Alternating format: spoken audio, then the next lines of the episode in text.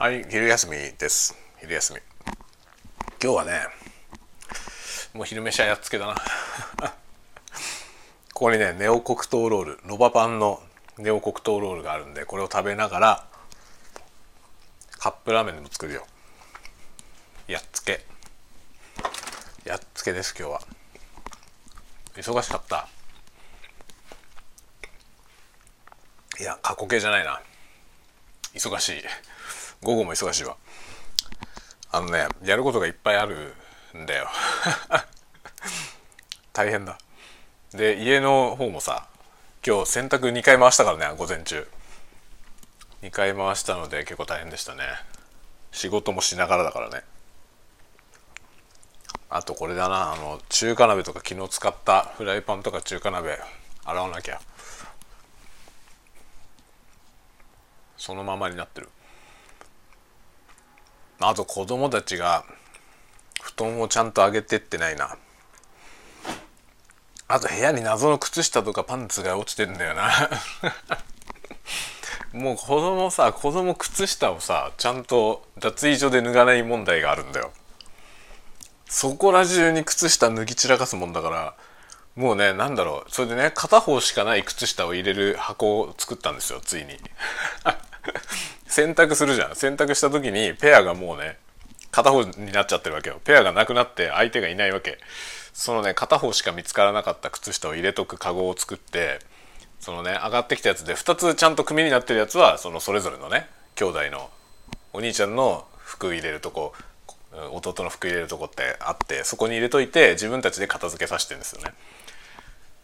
でもねペアが組めない靴下が大量にあるのよ。でそれを入れとく箱を作ってそこにボンボン入れてんだけどそのね単独のやつ持ってきたらその中に1回入れてでペアができるかどうかを探すわけ。でペアができたやつはそのねそれぞれの兄弟のとこに入れるの。っていうふうにしてます。これ男の子あるあるでしょ。男の子あるあるだよね。この靴下片方だけになる問題。あとそこら中に脱ぎ散らかす問題。もうね子供にはね言ってんですよ。脱衣所でしか靴下脱ぐなって言ってんの。家帰ってきたらもうまず脱衣所に入って靴下脱いでそこにねこうランドリーボックスがあるからその中入れろって言ってんですよ。言ってるけど一回もやらないよ。もう毎日毎日言ってんだよ。毎日言ってんだけどそこら中に脱ぎ散らかしてでどっか行くわけよ。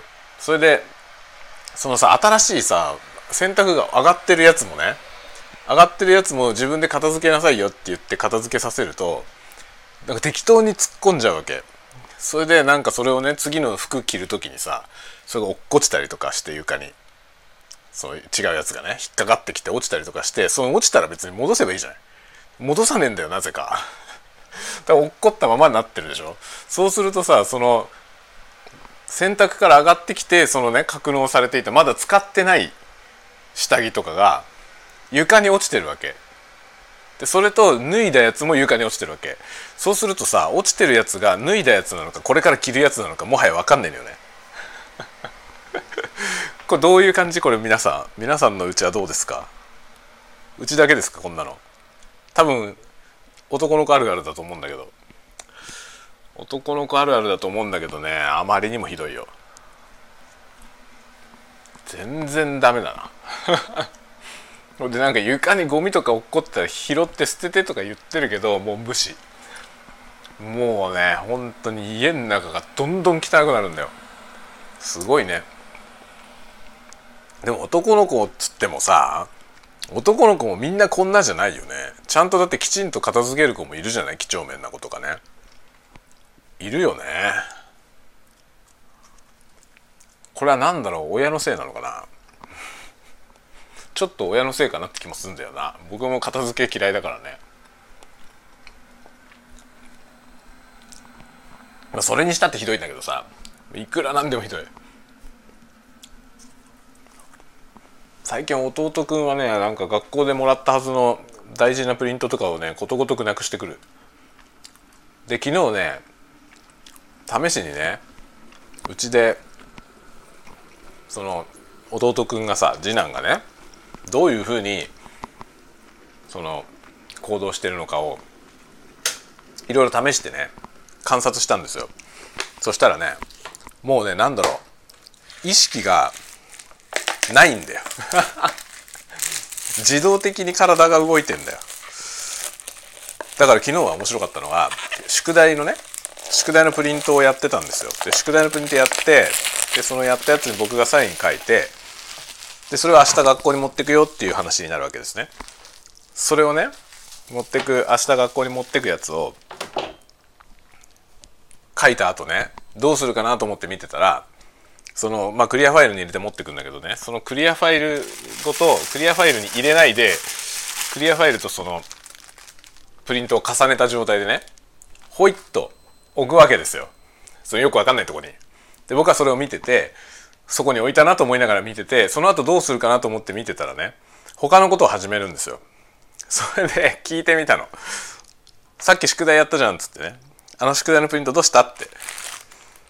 聞いたらねもう入れたよって言うのよ。ランドセルに入れたよって言うのよ。明日持ってくやつだよっていう話をしたらね。そうだからもうランドセルに入れたって言うからじゃあランドセル見といてって言ってそしたらないってなるじゃん。だって入れてねえもんね。そこにあるんだもん。だって僕の目の前にあるんですよ。あるんだけどそう入れたって言うんだよね。いやいやいやと思って。もうこれだもんね。何でもなくなるんですよ。学校で先生からもらったプリントとかことごとくなくなる。もらったその日になくなりますね。で明日ね教育相談なんだけど今コロナのあれがあるからとかあとセキュリティの問題もあってあのね学校のね建物に入るのにそのなんか誰の親なのか何年何組の誰の親なのかがはっきり分かるようなそのカードを配られるんですよ。でそのカードを首から下げていかないといけないの学校に。でそのカードもらったはずだよねって話をしたらないってわけよ。でお兄ちゃんはもらってきたの。で夫婦がね2人いるでしょ、まあ、両親2人っていう設定だから、まあ、設定というかあの基本的には2人で2人分くれるんですよ。だから2枚あるはずなの。そしたらねお兄ちゃんはちゃんと2枚持ってきたんだけど弟くんはないわけよ1枚もなかったんですよそしたらね昨日だから昨日学校でね確認しといてっつって学校に送り出したら帰ってきて「あった!」っつってくれたの1枚だけ もう1枚あるはずなんだけどって言って「これどこにあったの?」って言ったらなんか自分のねクリアファイルの中って言うから「じゃあもう1枚もクリアファイルにあるんじゃないの?」って言ったらないわけよ。何なんだろうね2枚同時に配られてるはずなのに1枚クリアファイルに入れてもう1枚はどうしたのかっていうね。そういうことある？もうね理解に苦しむことが毎日起こるのよ。本当にねなんか何一つすんなりいかないんですよね。最近そのね弟君のぼんやりぶりがすごくて結構困ってる。それ結構実害があるんだよね。あの学校からもらってきたはずのその大事な書類とかがどっか行くから本当にね実害があるんですよ。どうなったか分かんねえの。それでしかもさ記憶がどんどん改ざんされてっちゃうからさ自分本人が自分がどうしたか覚えてないんですよね。で覚えてないんだけどなんかやったって言うのよね。やったのって聞くともう反射的にねだからなんかこれ宿題やったとか勉強したとかねあの家庭学習のやつやったとか聞くとやったって言うのよ。もう自動的に。やったかどうか考えてないんですよ。自動的にやったって言ってじゃあ持ってきてって言うとないわけ。もうねそんなことだよ。本当に毎日これですよ。めちゃくちゃ疲れる。めちゃくちゃ疲れるよ本当に。それで学校からさ時々なんかそのねあれを出してくださいとかさこれ大事なやつなんで出してくださいとか言われるんだけどそんなものもらってないよっていう話がね満載なんだよ。本当に困る。どうすんだろうこういう子は。こういう子はどうしたらいいんだ。本当大変だよ。なんかねいろんなことが大変。お兄ちゃんはさすがに5年生になってきたんで少しずつできるようになってきましたけど。でもお兄ちゃんも随分ポンコツだったからそれを考えるとねまあもうちょっと時間が必要なのかもしれないね。もうね日夜こんな感じだよ。本当に。大変ですよ。というようなことをずっとやってんだよね。それで今日は大量の洗濯物を洗濯して干した。で仕事もいろいろせわしくやってます。ああ今ほっと一段落でお昼を食べる。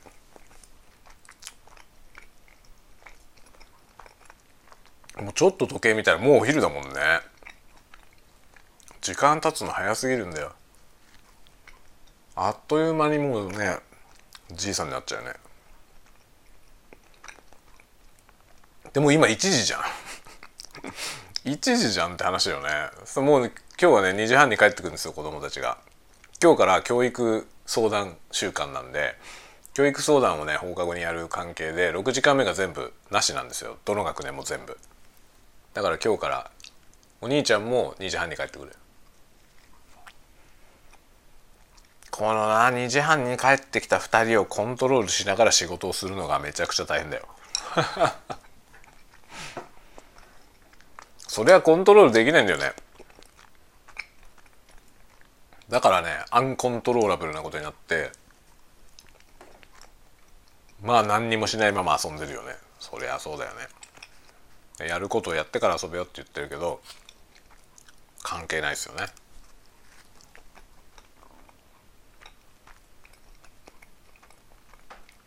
これはもうしょうがないと思った方がいいんだよねきっとね。その正そうと思わないでさ。どうしても正そうと思っちゃうからさちゃんとやれっていう話になっちゃうんだけど。無駄だよね。もうなんか自分がやってることは徒労のような気がしてくるんだよ。本当に。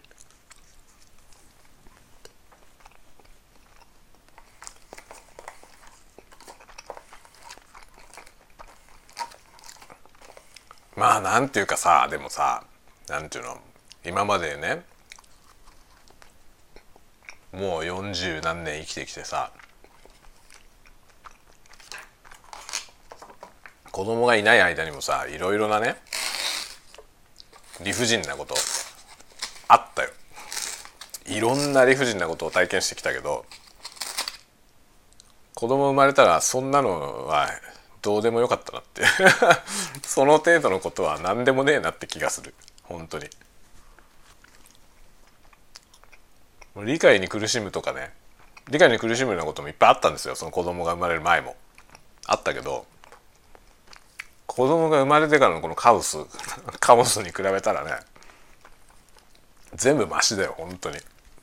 何一つ思い通りにならないよ。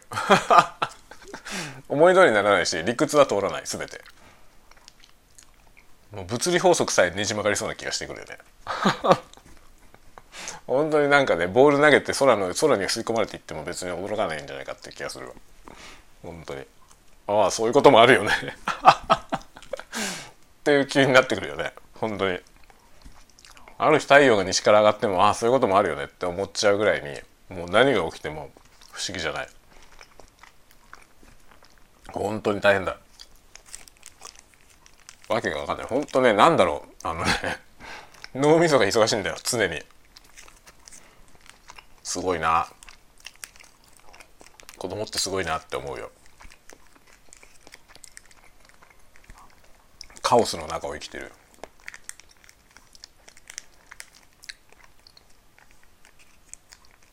でもカオスカオスはさエントロピーが 増えた状態だからどっちかというとさカオスに向かっていくのが自然なんだよね。それを秩序に収めようとする行為っていうのは何て言うんだろう。その自然法則に逆らっているよね。これ何ていうか知ってる？へりくつこれへりくつ面白いよね。僕へりくつ大好きだわ。これへりくつをこねるのはね楽しいんだよ。へりくつみたいな小説書いてるよね僕。そういうの好きなんだよな。全然あれだ。更新してないや。明日の穴更新してない。あれ全編ヘリクスの作品なんだよね。あれちゃんと更新しなきゃ。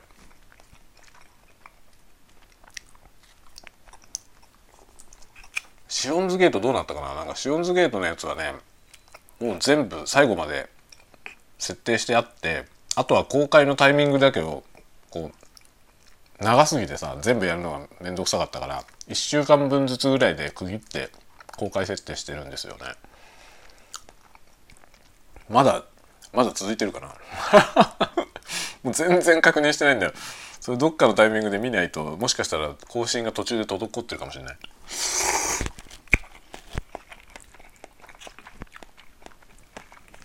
今日のね今日のラーメンはこれ、ね、ごつ盛りコク豚骨。っていうやつ。麺 90g 当社費。大盛り。ちょっと待って。麺 90g 当社費大盛りって書いてあるけどこの当社費はどこにかかってんの？大盛りにかかってんの？当社費で大盛りですよってことだよね。だって麺 90g は絶対的な数字だからね。麺 90g 当社費はおかしいよね。でもさ麺 90g の下に当社費って書いてあるんだよな。おかしくない？この当社費はどこにかかってんだ？こういうどうでもいいようなことがすげえ気になるんだよな。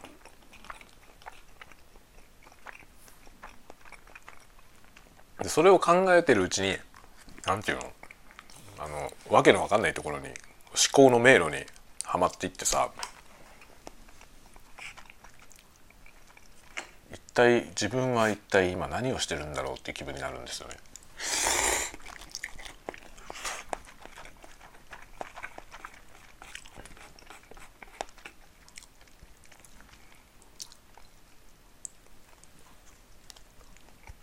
YouTube は10時半に動画公開しましたよ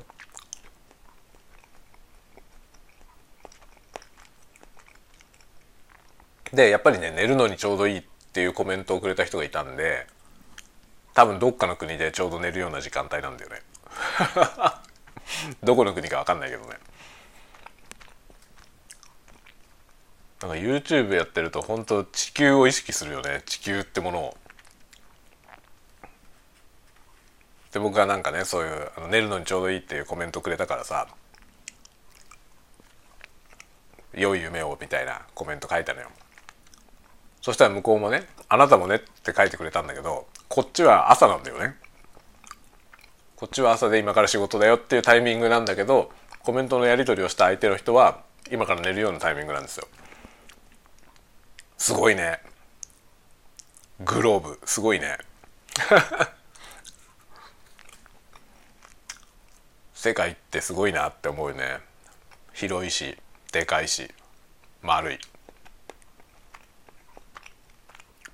当たり前なんだけどさこのインターネットがね普及したことによってもうリアルタイムにさ世界中とやり取りができるじゃない？この世界中っていう言葉にはちょっとインチキが含まれてるけど。世界中じゃなくてネットワーク回線のつながっているところまではほぼリアルタイムにつながるじゃん。本当にコンマ何秒ですよね？このタイムラグ。でやり取りができちゃうでしょ？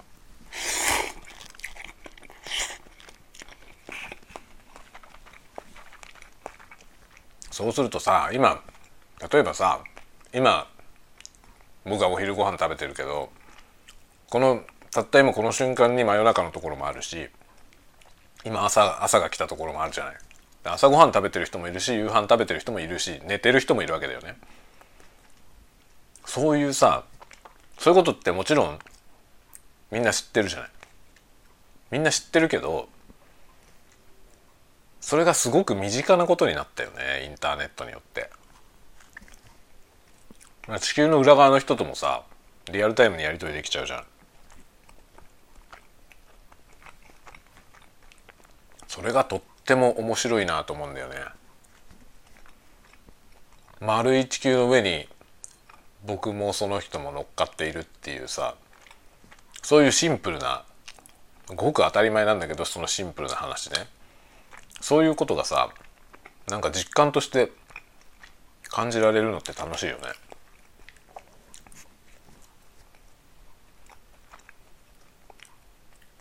まあそれでこそのさやっぱり語学なんだよ。語学。僕語学の必要性を初めて痛感してる。45年生きてきて。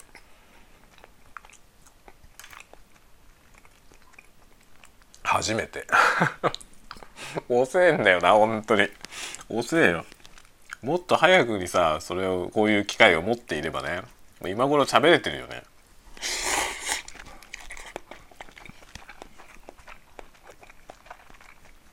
めっちゃ勉強してるよ今。ものすげえペースで頑張ってるけどさ全然だよ。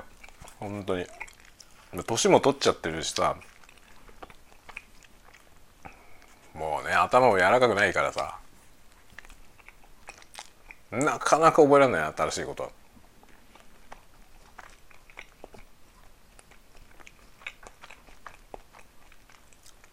若い時にやっときゃよかったね。若い時はさもう吸収が早いから新しいこと始めてもすぐ覚えるじゃん。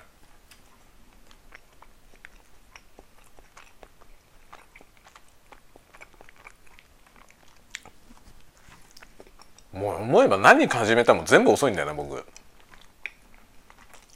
CG 始めたのも20代の終わりだしさ。20代の終わりに CG 始めて。3035ぐらいから。35ぐらいからプログラミング始めたんだよ。で45歳だよ。45歳で英語始めたんだ遅いんだよね全部。もうやってることがね本当にトンマですよね。一番若い時は何をしてたんだって話だよね。10代は怒ってたよ。本当に無駄。本当にね10代は怒ってた。怒りに塗りつぶされた10代です。もうちょっと穏やかな10代を送れればね有意義だったよねきっともっと。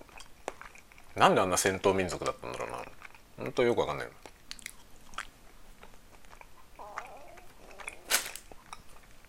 大人とか全員嫌いだったし。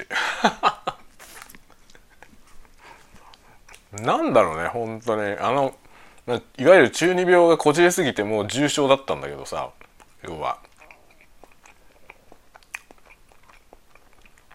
もう世界を呪っていたよな。世界というか社会だね。社会を呪ってましたね。そういう青春を送っちゃダメだよ。絶対。てかこれ若い人は聞いてない気がするけどさもしこれを聞いてる10代の人とかいたらこう僕みたいな人生送ったらダメですよ本当に。10代にそんなねなんか怒り散らして大人に牙向いててもねもうただガキなだけだからね本当に。大人から見ればちゃんちゃらおかしいだけでさ。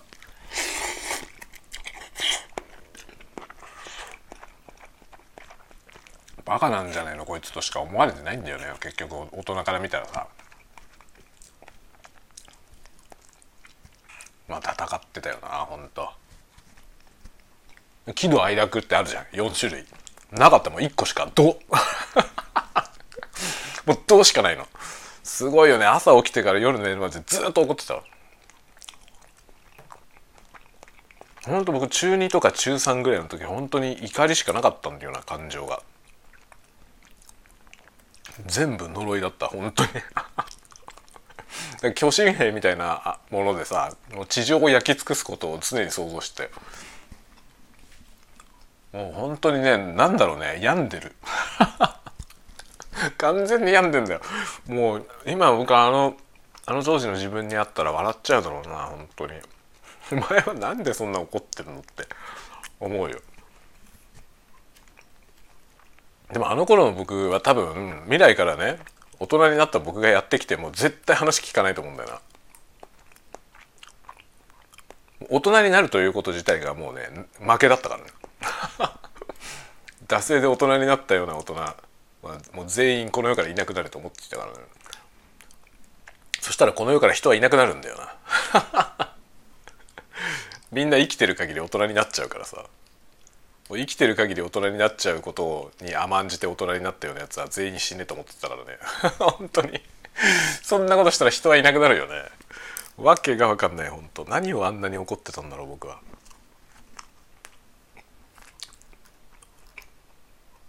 いいことないんだよ本当に。いいことない。喜怒哀楽っていうのは全部必要なんですよだから怒りがいらないってことを言ってんじゃないんだよね怒るっていうことはさまあエネルギーがないとできないしそのそれが力になったりすることもあって、まあ、結局その怒りみたいなものが全くなくなってしまうとねそれはそれで今度前進することもなくなっちゃうと思うんですよね。でもね喜怒哀楽が4つ全部ないとダメなんだよ。どうじゃダメ。どうになってる人は本当ねなんとかした方がいいんだよ。でも何ともならないよねきっと。何しろ人の話なんか耳に入ってこないからね何言われても。どんなに偉い人が何言ってももう聞く耳持たないっていう状態だからね。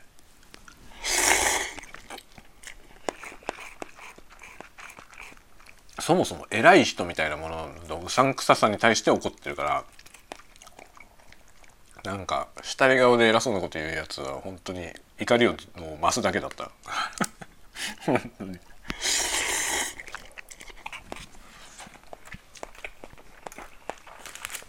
そんなになっちゃダメだよ。うちの子が心配なんだよな。僕の子だからさ。しかもなんか特に次男坊はね今からすでにいろいろ切れ散らかしてるから。あいつはやべえな本当に。12歳13歳ぐらいになってきたら僕みたいになる可能性ある全部怒りになったら本当不毛だからね。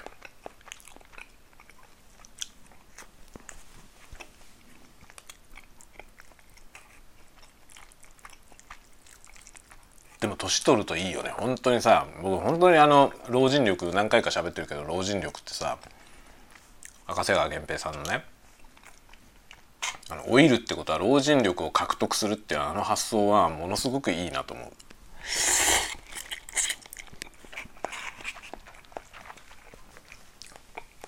今日さそのちょうどリングリストで英語勉強してるんだけどその、まあ、スティーブ・カウフマンってねそのリングリスト作ったあの20カ国語話せるおじさんいるんだけどさもうじいさんだけどそのじいさんののコンテンツをさその人が作ってるポッドキャストの音かな？のやつで勉強してんだけどそれでちょうど今日ね言ってたそのそのことを言ってたんだけど年取ってね。何だったかな？なんか中国語？あの人40代で中国語を勉強したのかな？40代か50代。50代の時に広東語やったとか書いてたかな？今日ね。読んでたんだけど。でそのぐらいの年になっていたから自分がねそのなんていうの？ネイティブのネイティブ広東語の人と話すのに全然抵抗がないなかったっていうことを書いてたんですよ。もう年年が言ってたから別に全然シャイにならない話すことに対してね。で自分が間違っていう自分の話してることが間違ったり発音がおかしくて変な意味になったりとかしたことはあるんだけど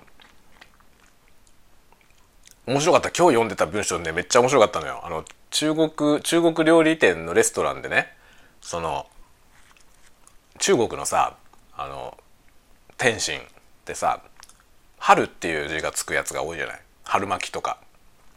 でその春っていうのはチュンチュンですよね。発音としてその広東語ではチュンあのストリートファイターにさチュンリーって出てくるじゃん。中国人の女の子。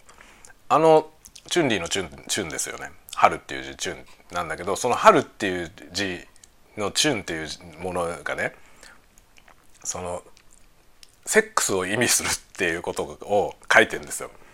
そそれを意味しちゃうのでなんかそのね中国のその天津かなんかでレストランでメニューをね料理を頼もうとしてそれを自分が発音したらそれはなんかあの男性男性器っていう意味になっちゃって笑いが起こったみたいなこと書いてたんだけど、まあ、そういう失敗があっても別に全然それに対してシャイにならないもう年がいってるからね。その社員になんなくて平気で話せるっていうことがその、まあ、失敗を恐れずにさ喋れる。もうおじさんになってるからね。50もう50代って書いてたかな。そのなってたから自分はもうそんな抵抗がなくて喋れたから。だから、まあ、一気にその広東語の能力がねインプルーブしたっていうことを書いてたんですよ。それがねあるよなそういうことって思った。若い頃だったらなんかこう失敗したらどうしようみたいなのがあって引っ込み思案になっちゃう。じゃない？っていうのは年取るに従って別にどうでもよくなってきてまあそれはさ何ていうの裏を返せば高顔無知ってことだけど高顔無知になってくじゃない？良くも悪くも。それを逆手にとってね。自分のその前進するために活用するというかね。そういうことをカフマがおっしゃってて。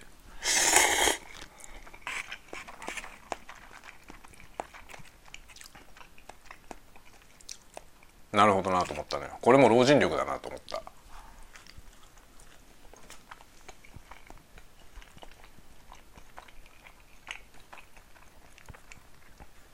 まあ結構僕が見てる、P、その YouTube の人でもさ、まあ、カウフマンのやつも見てるけどあの普通のね ASMR の人でも何カ国語も喋る人とかいるんですよ結構。バイリンガルトライリンガルの人たちのコンテンツとかも結構見てるんだけど中にねその語学が好きで語学勉強するんだけどその必要に迫られてやってるわけじゃないから必要に迫られてる場合はさ例えばあの仕事で英語が必要とかの場合はネイティブと話す機会があるじゃない。逆にその機会の方が先にあるから英語が必要になっちゃって勉強しなきゃいけないっていう状況なわけだよね。そうするとさ自分のスキルが高い低いにかかわらず喋る機会があるんですよね。もうしょうがない。使わなきゃいけない事態がもうそこにあるからさ。でそういう事態になってる人はどんどん伸びるけど結局その使う機会がないと一人で一生懸命家で練習しててもなかなかこうね上手にならない特にそのリーディングとかはリスニングとかはできるようになっても喋るってことに関してはさ相手が必要でしょ？だからその機会がないとなかなかできないじゃない？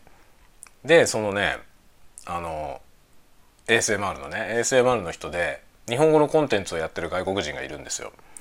でその人はそもそも何でそういうのを始めたかって YouTube でね外国語のコンテンツ始めたかっていうと自分が普段その言語をね勉強したけど使う機会がないから YouTube でねそれを発信する喋る場として作ったって言ってたのよ。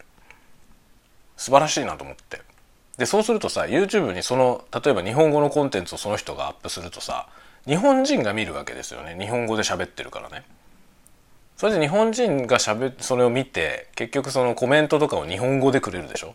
でその人はねそのコメントに日本語で返してるわけですよ。そうすると語学をさその使うチャンスっていうのが生まれるんですよねそこに。これ素晴らしいよね。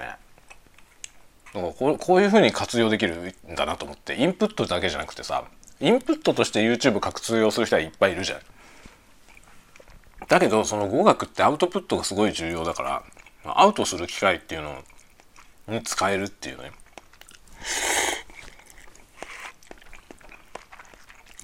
ちょっとねそれは学ぼうと思った。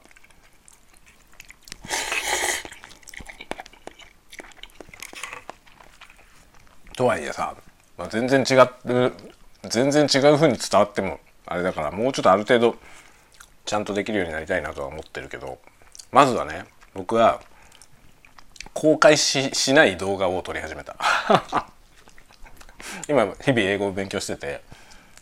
でね結構自分でねこうリスニングするじゃない。リスニングしてそれを追いかけてシャドーイングっていうかさ相手が喋ったやつにこうちょっと遅れて追いかけて喋るみたいな練習があるけどそのシャドーイングとかして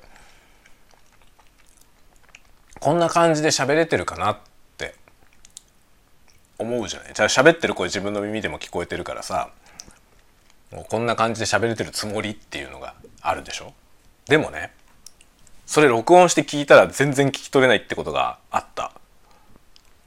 あのねこれ日本人にありがちなんだと思うんですけど日本人ってさ口をあまり開けないで喋るでしょ？まあ僕もそうなんですけどで日本語ってさあの母音が少ないでしょ？少ないっていうか音の数で言うともう他の言語よりも圧倒的に少ないですよね日本って字はものすごい多いけど音が少ないんですよね日本語って。でだから口をねはっきり開けなくても話せちゃうんですよ。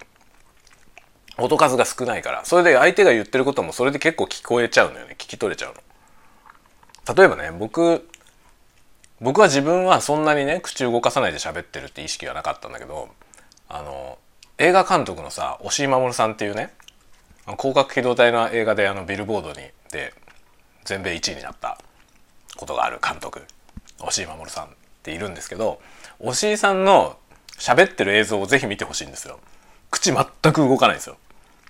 で押井さん僕ね最初押井さんが何を言ってるか音だけ聞いても聞けなかったんですよ。聞き取れなかった最初。ブルゼブルブルって喋るから。本当にね早口だし口ほとんど開けないで喋るから何言ってるかよく分かんないのよ。だけど押井さんの話を何回も聞いてるうちに何言ってるか聞こえるようになったんですよね。聞き取れるようになった。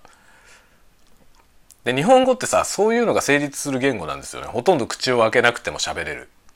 で僕もね自分がそんな風だって思ってなかったけどそのまんまのノリで英語を喋ってるでしょ。そうするとね発音がはっきり聞こえないのよ。ってことに気づいたの。撮ってみて。自分で喋ってるやつ録音して聞いてみたら自分で思ってるのと全然違う音で聞こえてこれじゃあ何言ってるか分かんないなと思ったんですよ。これは発見だった。でそんなことをねあこれは自分の音を録音してみるととってもいいなって思った矢先にあの YouTube でね外国の人がやってるその English learning みたいなチャンネル見てたらそのチャンネルのおっさんもネイティブと話す機会がない人が外国語を勉強する時どうやってやればいいかっていうので鏡に向かって喋るって言ってたの。それだと思って。で僕は鏡に向かって喋るんじゃなくてカメラに向かって喋ってその撮ったやつを見る見てる今。そうするとね口が開いてないんだよ。それは分かった。外国人が喋ってる映像と自分が喋ってる映像と比べてみると明らかに外国人が喋ってるやつは口がしっかり開いてるのよね。でしかもそれがそんな大げさに口開けて喋ってるようには見えないんですよ。もっと自然に喋ってるように見えるんだけど僕が自然だと思って喋ってるやつってそれよりもはるかに口が動かないんですよね。なるほどと思いましたねこれは。これだと思ってこれが僕が喋ってもよくわかんない理由だと思って。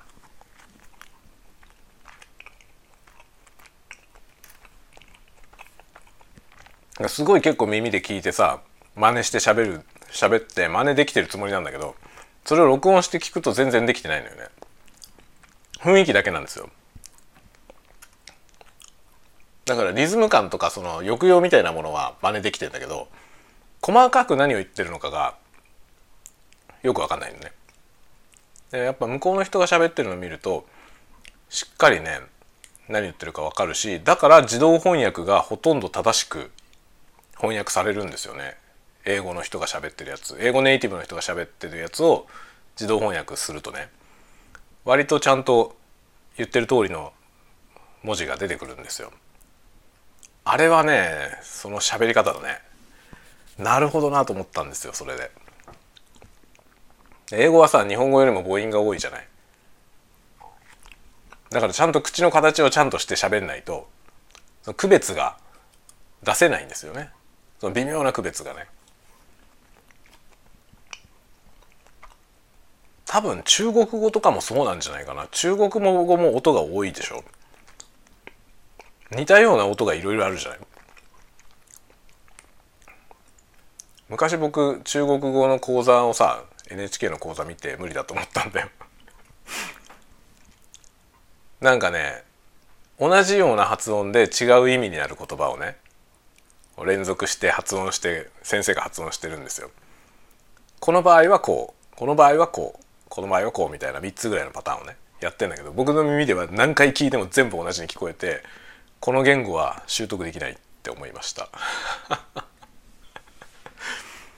本当にね。英語はまだなんとかなると思うんだよな。英語ってそんなに難しい言語じゃないじゃない？その何ていうのかな。あの文法もそんな複雑じゃないし。発音がちょっと日本人にとっては難しいというか日本語よりも発音数が多いからね。その音のバリエーションが多くて日本語にない音がいっぱいあるから難しいけど言語としては難しい言語ではないと思うんだよな。全然理解できないってことはないもんね。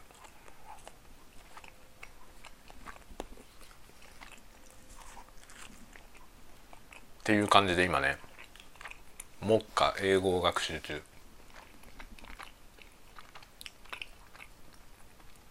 喋れるようになりたいな。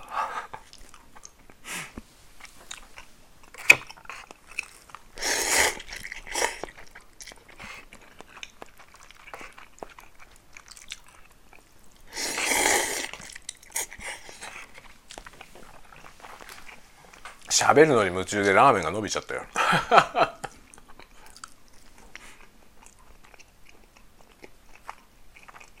もう40分も喋ってる。早いね。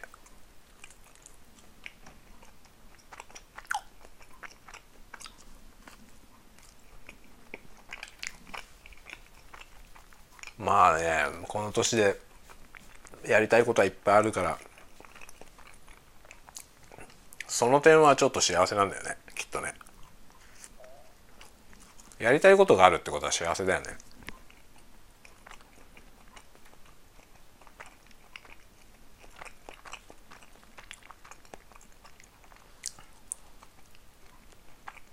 まあさでも何やるのも始めるのが遅いって話をこの間したけどささっきさっき僕しましたけど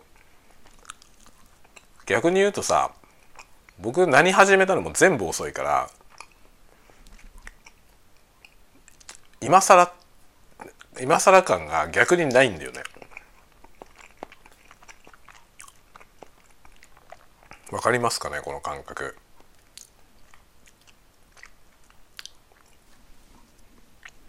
これまでやってきたこともさ人よりも遅く始めてるものばっかりなんだよね。だからなんかこう例えば今ね40代も半ばにもなって今更のように英語がやりたいなって思って始めてるけどそう思った時にさやりたいなと思った時にもうこんな年だしなっていうのは全然思わないのよね。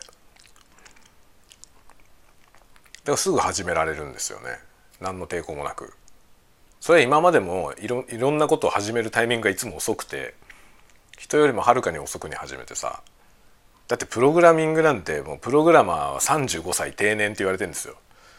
35歳定年って言われてるプログラミングをね僕35歳から始めたから。定年から始めたようなもんだからね。もう完全に出遅れてるじゃん。完全に出遅れて始めるってことに何も抵抗がないんだよ。今までも全部そうだから。いいんだよって遅れててもいいんだよ。僕は今からやるっていうそういう そういう感じ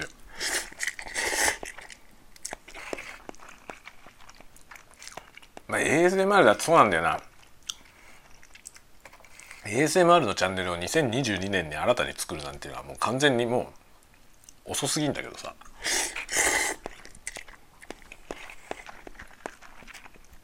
後発も後発もシーンが飽和しちゃってるからね。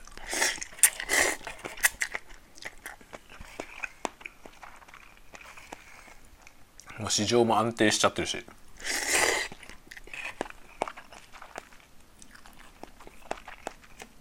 大体みんなもうさお気に入りのアーティストがいてそれ、まあ、その人のチャンネルさえあればいいみたいな感じになってる人が多いから今からやってもねまだ見たことないチャンネルを探そうとかってやってる人はほとんどいないからさ。一時期はねヒットしてた時はさ盛り上がりが来てた時はよりまだ知られてないようなチャンネル発掘しようと思ってる人もいっぱいいたと思うけど今はほとんどそんなことないと思うな。だその全体から見ると数少ない人たちが僕のような人とのチャンネルを見つけてくれて楽しんでくれてるよね。僕は割とね自分は個人的にはねそのまだ見たことないやつ見たいからさいろいろ探してるんですよ。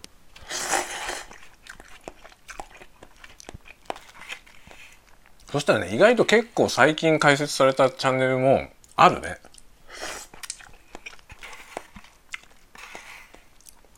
さすがに今年に入ってから開設されたチャンネルっていうのはあまり見ないけど去年作られたチャンネルはいくつか見つけましたね。海外の人のやつ。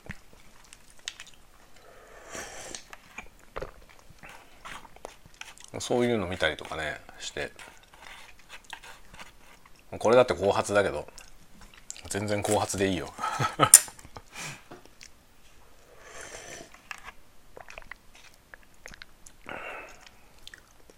ヒットを狙おうとか数字を出さねばならんとかって考えたら多分タイミングが大事ですね。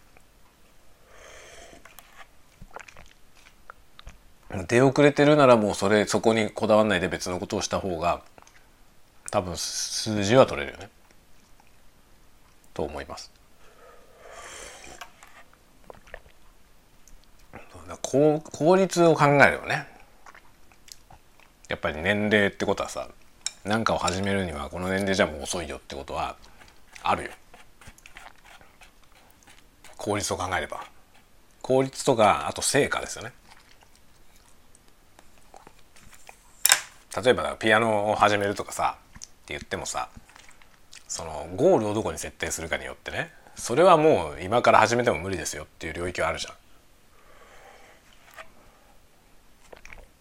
あるけどでも始めればね遅くても何でも始めればその位置からちゃんとスタートして前に進んでいけるからいろんなとこで披露してるネタだけどさあの黒柳徹子さんがね80歳の時にさ60歳からピアノ始めてピアノ歴20年って言ってたよ。それを聞いた時にね60の時にさもう還暦だしね今からピアノ始めるなんてもうどっちみちねそんなもん大してね上手になれるわけでもないしで諦めちゃう人が多そうでしょ。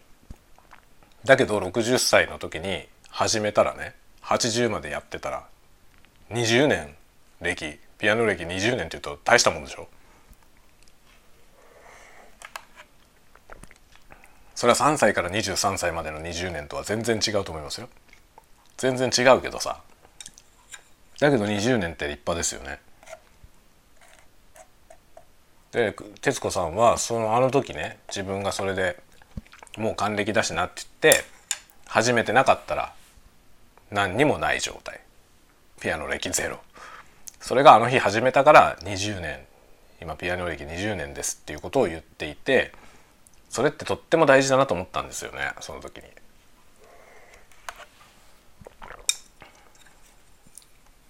だから何かを始める始めようかどうしようかって考えたらもうそその時始めるのが一番早いわけじゃない。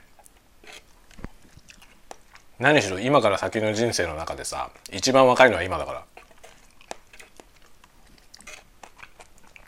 ここでためらっても今より若くなることだけは絶対ないわけですよね。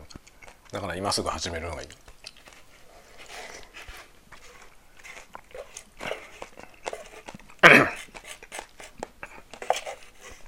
これがあれだよ。いつやるの？今でしょ？現象。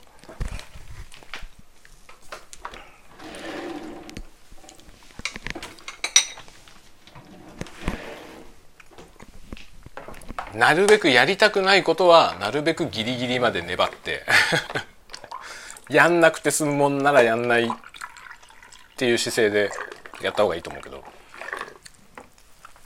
少しでもやりたいと思うことはもう1秒でもはじ早く始めた方がいいよね。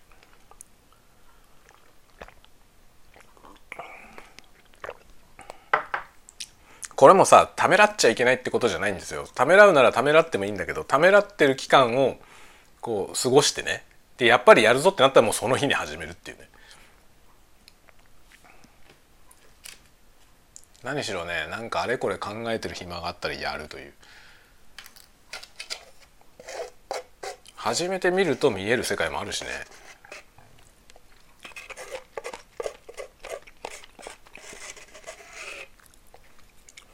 本当でもね続けて何かをこう始めてやっているとさ確実に前に進むんだよね。その早い遅いはありますけどね。飲み込みの早い人はポンポンポンポン進めるのがそうでもない人はさなかなか進まないっていうことはあるよ。例えば僕のルービックキューブは進まないよ。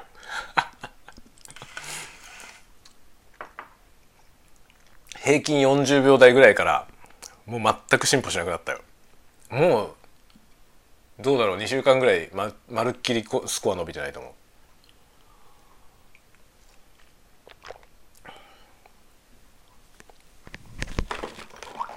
この辺が限界値かもしれないなとは思うよ。だけどいいんだよいいんだよ。自分のレベルで楽しんでるから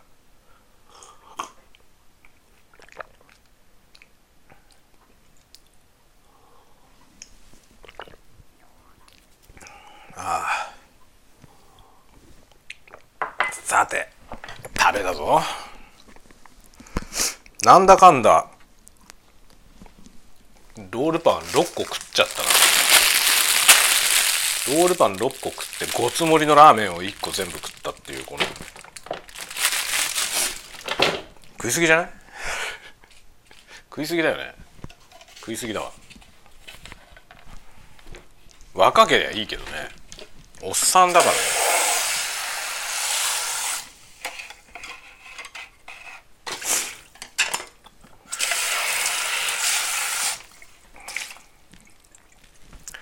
さんがこんなに食べちゃいけない。いって。よし。食べ終わったし午後の仕事に入るよ。もう何？1時40分？なんてこった。なんてこった。2時半には子供たち帰ってくんだよ。よしじゃあ仕事に戻るよ。確か3時からミーティング。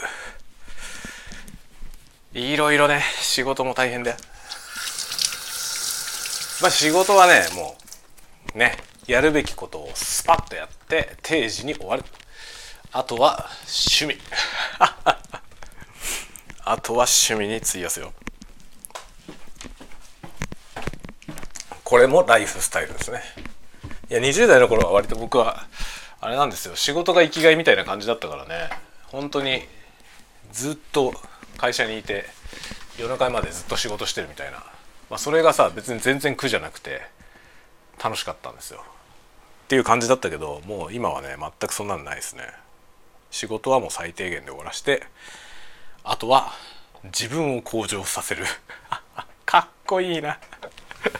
言ってることはかっこいいけどただの趣味だけどね。っていう感じですね。ああなんか止めどなくいろんなことをしゃべくり倒しましたけど。また夜にでも。今日もちょっと夜どうなるか分かりませんけどね、えー、夜にでももしかしたら会えるかもねぐらいの感じで。ゆるっとゆるっとご期待ください。ではではまたお会いしましょう。じゃあね。